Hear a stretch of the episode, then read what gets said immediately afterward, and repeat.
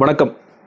நம்ம ஊரில் ரெண்டு குரூப் இருக்காங்க. ஒரு குரூப் எப்படின்னு கேட்டிங்கன்னா எங்கள் திமுக பத்து வருஷமாக ஆட்சியிலே இல்லைங்க. அவங்க மேலே போய் அபாண்டம் அப்படி ஊழல் குற்றச்சாட்டில் சொல்கிறீங்களே அப்படின்னு ஒரு குரூப் இன்னொரு குரூப் என்ன கேட்டிங்கன்னா கடந்த ஐந்து ஆண்டுகளில் எடப்பாடியின் மீது பெரிய அதிருப்தி எல்லாம் ஒன்றும் இல்லை அவர் ஓரளவுக்கு நல்லா தான் செஞ்சிருக்காரு. ரொம்ப மோசமான ஆட்சியெல்லாம் சொல்லிட முடியாது. அதனால் எடப்பாடி வர்றது கூட பெரிய தப்பு இல்லை அப்படின்னு. அதுவும் சேர்த்து இந்த வெள்ளந்தியான மனுஷனை பார்த்து பாருங்கள் அவர். அந்த மனுஷனை பார்த்தா ஊழல் செய்கிற மனுஷன் மாதிரி தெரியுது. அவர் எவ்வளோ நல்லவர் தெரியுமா? விவசாயிகளுக்காக என்னென்ன பண்ணுறாரு அவரே மாட்டு வண்டி ஓட்டுறாரு. அவரே களத்தில் இறங்கி நாற்று நடுறாரு. எவ்வளோ பேர்ட்ட பேசுகிறாரு அப்படின்ட்டு இந்த மனுஷனை போய் ஊழல் பண்ணிட்டாங்களா அப்படின்ட்டு இப்போ ரெண்டு குரூப்பான அவங்க இருக்காங்க. ஆனால் நம்ம எல்லோருக்குமே தெரியும் திமுகவும் சரி அதிமுகவும் சரி தொடர்ச்சியாக ஊழல் செய்வார்கள் செய்தார்கள் செய்து கொண்டே தான் இருப்பார்கள். அதில் மாற்ற முடியாது. ஏன்னா அடிப்படையாக நீங்கள் வந்து ஒரு அரசியல் கட்சி நடத்தணும்னாலும் தேர்தல் அரசியல் பங்கெடுக்கனாலும் ஊழல் செய்யாமல் முடியாது அப்படிங்கிற ஒரு சட்டத்திட்டமாக ஆக்கிட்டாங்க அப்படிங்கிறதா இன்னைக்கு. ஸோ நேற்று வந்து திமுக சார்பாக ஒரு ஊழல் குற்றச்சாட்டு ஒரு பெரிய ஃபைல்லாம் போட்டு ஆளுநர் அவர்கள்ட்ட கொடுத்துருக்காங்க. அதில் வந்து பார்த்தீங்கன்னா எடப்பாடி அவர்கள் ஆரம்பித்து ஓபிஎஸ் வேலுமணி தங்கமணி அமைச்சர் காமராஜ் அப்புறம் வந்து விஜயபாஸ்கர் ஜெயக்குமார் வரைக்கும் எல்லா அமைச்சர்கள் மேலேயும் ஒரு பெரிய ஊழல் பட்டியல் படிச்சுட்டாங்க. நான் சரி இது ஒரு வீடியோ பண்ணால் ஏன் நம்ம பண்ணக்கூடாது?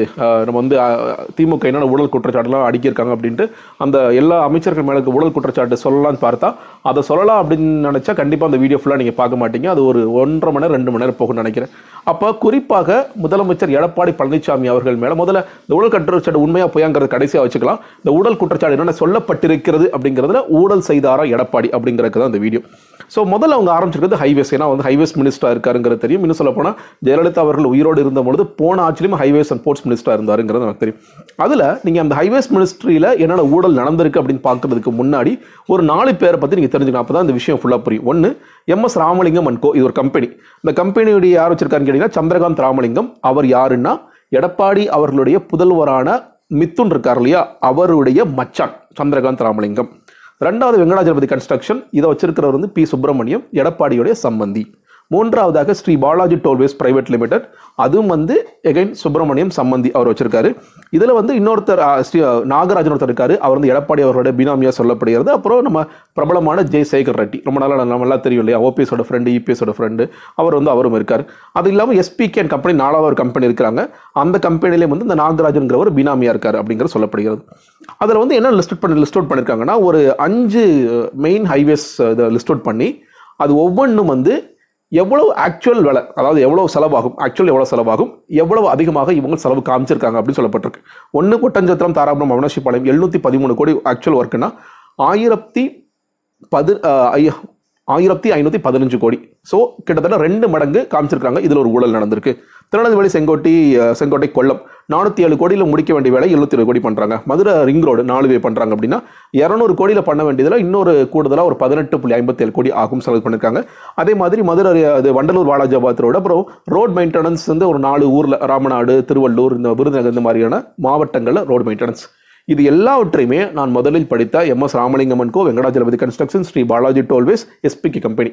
இவங்க நாலு பேரை தவிர தமிழ்நாட்டில் ஏன் இந்த அகில இந்திய அகில உலகத்தில் கூட வேற கான்ட்ராக்டர்ஸே கிடையாதுங்கிற காரணத்தினால எடப்பாடி அவர்களின் சொந்தக்காரர்கள் மட்டுமே இந்த கான்ட்ராக்ட் எல்லாம் இல்லை பினாமியர்கள் மட்டுமே இந்த கான்ட்ராக்ட் எல்லாம் எடுக்கலாம் என்பது ஹைவேஸுடைய ஒரு எழுதப்படாத விதின்னு வச்சுக்கலாமா? ஸோ அது ஒன்று ஸோ இதெல்லாம் சொல்லி முடிச்சிட்டாங்க. அடுத்ததாக பிடிஎஸ் நீங்கள் வந்து நமக்கு எல்லாருக்கும் ரேஷன் கடையில் ஒரு ஊழல் நடந்திருக்கு அப்படின்னு சொல்லி சொன்னாங்க. இது என்னன்னு கேட்டிங்கன்னா நீங்கள் வந்து கோவிட் கா காலத்தில் மத்திய அரசாங்கம் என்ன சொன்னாங்க? நீங்கள் வந்து நம்ம ஊரில் மூணு விதமான ரேஷன் கார்டுகள் இருக்கு. ஒன்று ஏஏஒய் அந்தியோஜனா அப்படிங்கிற ஒரு இது. அப்புறம் வந்து PHS priority household ration card அப்புறம் நான் ப்ரையாரிட்டி இது மூணாக பிரித்து வச்சுருக்காங்க. இந்த மூணில் மத்திய அரசாங்கம் என்ன சொன்னாங்கன்னா நீங்கள் ஏஏஒய்க்கும் பிஹெச்எஸ்க்கும் நாங்கள் இலவசமாக மூன்று மாதங்களுக்கு ஐந்து கிலோ அரிசி கொடுக்குறோம். அதை நீங்கள் வாங்கிக்கோங்க. அதை நீங்கள் கொள்முதல் பண்ணி நீங்கள் மக்களுக்கு கொடுங்க. ஏன்னா கோவிட் காலத்தில் நீங்கள் கொடுங்க. ஏன்னா நிறைய லாக்டவுன்லாம் போட்டோன்னு சொல்லி சொன்னாங்க.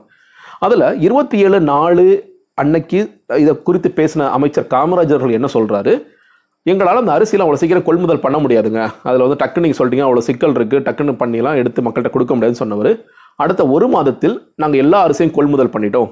அதில் தொண்ணூத்தைந்து சதவீதமான மக்களுக்கு நாங்கள் ஏப்ரல்லையும் எண்பத்தைந்து சதவீதமான ஹவுஸ் ஹோல்டு ரேஷன் கார்டு வச்சுருக்கிறவங்களுக்கு நாங்கள் வந்து மே மாதமும் கொடுத்துறோம்னு சொல்லி சொல்கிறாங்க அது மட்டும் இல்லாமல் தமிழகத்தை பொறுத்த வரைக்கும் நாங்கள் எல்லா கார்டுகளுக்குமே இலவச அரிசி கொடுக்குற காரணத்தினால ஒரு கிலோ இருபத்தி ரெண்டு ரூபா கொடுத்து அதாவது இந்த நான் ப்ரையாரிட்டியாக இருக்காங்க இல்லையா அவங்களுக்கும் நாங்கள் சேர்த்து அரிசி வாங்கி கொடுத்துருக்கோம் அப்படின்னு சொல்லி முடிச்சிட்டாங்க.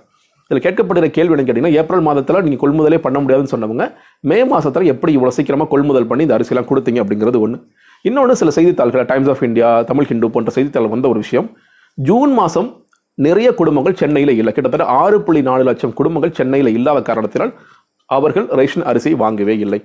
ஆனால் எடப்பாடி அவர்கள் ஜூன் மாதம் பேசும்பொழுது நாங்கள் எல்லா மொத்தமாக எல்லாருக்குமே அரிசி டிஸ்ட்ரிபியூட் பண்ணிட்டோம் அப்படின்னு சொல்லி சொல்கிறார் அதற்கு பேரலாக ஒரு விஷயம் நடக்குது. என்னன்னு கேட்டிங்கன்னா தூத்துக்குடியில் நீங்கள் ரெண்டாயிரத்தி நூறு கிலோகிராம் பிடிஎஸ் அரிசி வந்து நம்மளுடைய தூத்துக்குடி சிஎஸ்சிஐடி கைப்ப கைப்பற்றுறாங்க அதில் என்ன நடந்துக்கிட்டு கேட்டிங்கன்னா அரிசியெல்லாம் வாங்கி பாலிஷ் போடுறாங்க. பாலிஷ் போட்டு அதை ஒரு கிலோ முப்பது ரூபாயிலேருந்து நாற்பது ரூபா வரைக்கும் விற்கிறாங்க அப்படிங்கிறது ஒரு குற்றச்சாட்டாக ஒரு எஃப்ஐஆராக பதிவாயிருக்கு.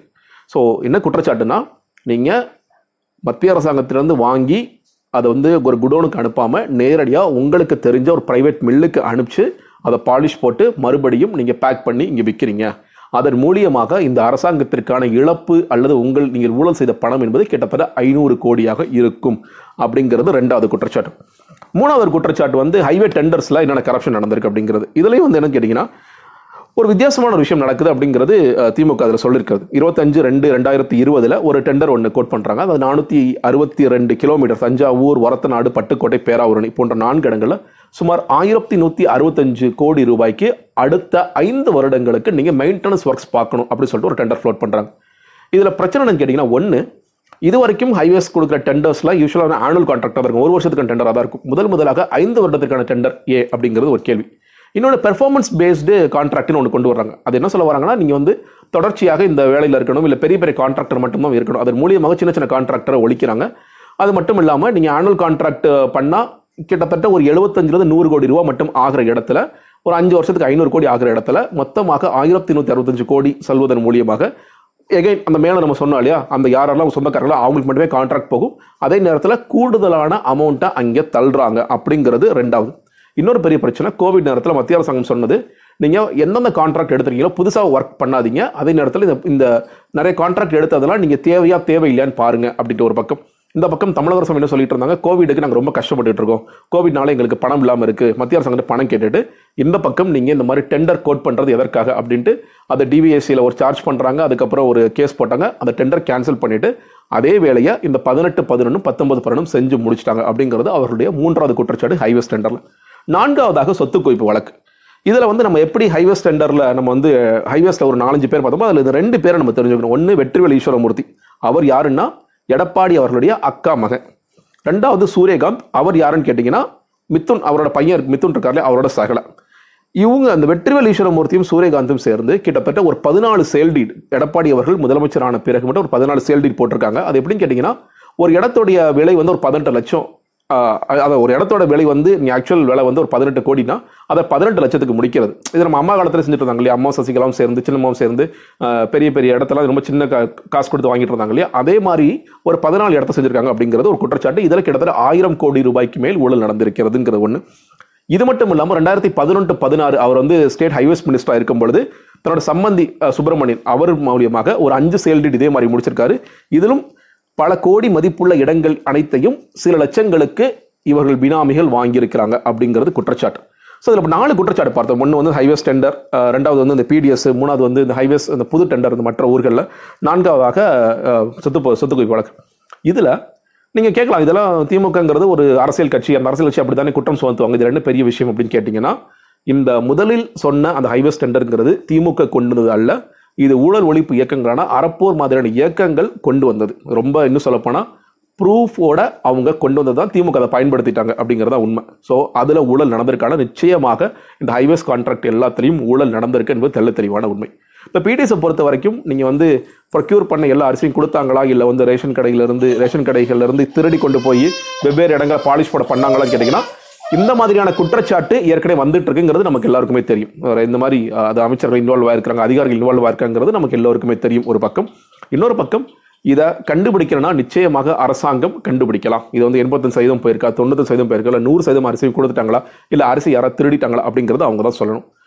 மூன்றாவதாக டெண்டர் டெண்டர் விஷயம் இது மறுபடியும் இந்த பதினெட்டு பதினொன்று பத்தொன்பது ரெண்டு பதினொன்று யாருக்கு டெண்டர் போயிருக்கு அப்படிங்கிறது மூலியமாக இது உண்மையாக பொய்யாங்கிறது தெரியும்.